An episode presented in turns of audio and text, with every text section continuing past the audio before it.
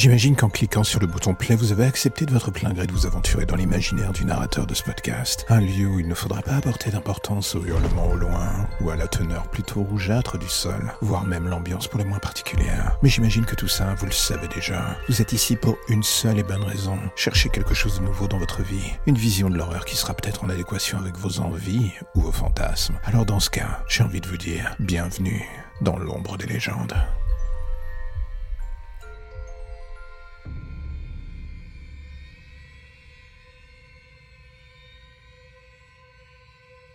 Le jour où j'ai reçu le coup de téléphone de la police m'annonçant la mort de ma fille, je pense que comme n'importe quel parent, un truc s'est réellement brisé en moi.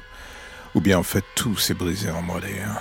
J'étais d'un naturel jovial pourtant, un bon vivant, un homme lambda qui ne demandait qu'à vivre sa vie tranquillement, le tout avec sa famille. Je n'avais rien d'un monstre. Et aujourd'hui pourtant, alors que je me regarde dans la glace, en nettoyant les traces de sang sur mon visage, je ne vois justement que cela, un monstre. Peu après sa mort, j'ai lutté pourtant pour garder un brin d'humanité en moi, un brin d'espoir. Mais la vérité est que dans le fond, tout était déjà foutu depuis le début, depuis ce putain de coup de fil. J'ai beau faire en sorte de tenter de l'oublier dans l'alcool, dans les médicaments et tout ce que je peux. La vérité c'est que ça n'a jamais réussi, ces mots ne cessent de revenir, ces images aussi. Le moment de l'identification à la morgue, ce corps démoli et ce deuxième coup de poignard dans le cœur quand on m'annonça que le principal suspect venait d'être relâché sur un vice de procédure. Et là, à ce moment, il y a deux options qui se mettent en place. Croire en la justice et se dire qu'il y a peut-être un doute sur la culpabilité de cet homme au final. Et le second, c'est l'instinct du père.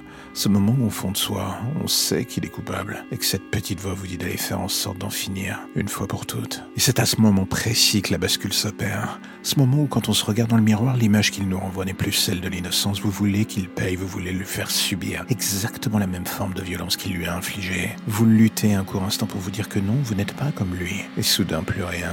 Cette petite voix vous dit juste d'arrêter de vous mentir et au fond de vous, tout ce que vous trouvez à faire, c'est bêtement et naïvement de lui dire oui. Timide et inaudible, en forme d'aveu de faiblesse, vous offrez les clés de votre esprit à la colère, ainsi que la vengeance. Et là, alors que vous essuyez votre visage, et vous vous retournez, vous le voyez attaché à la chaise. Il est en sang, un magma de chair à l'agonie, mais toujours vivant pourtant. Cela fait des heures que vous le travaillez lentement, des heures que vous lui refusez la seule et unique chose qu'il réclame, celle de mourir. Et alors que vous reprenez le marteau posé sur le bord de la chaise à côté de lui, vous réalisez que la vengeance a fait de vous un monstre, et surtout de lui une victime. Un retournement de situation pour le moins ironique.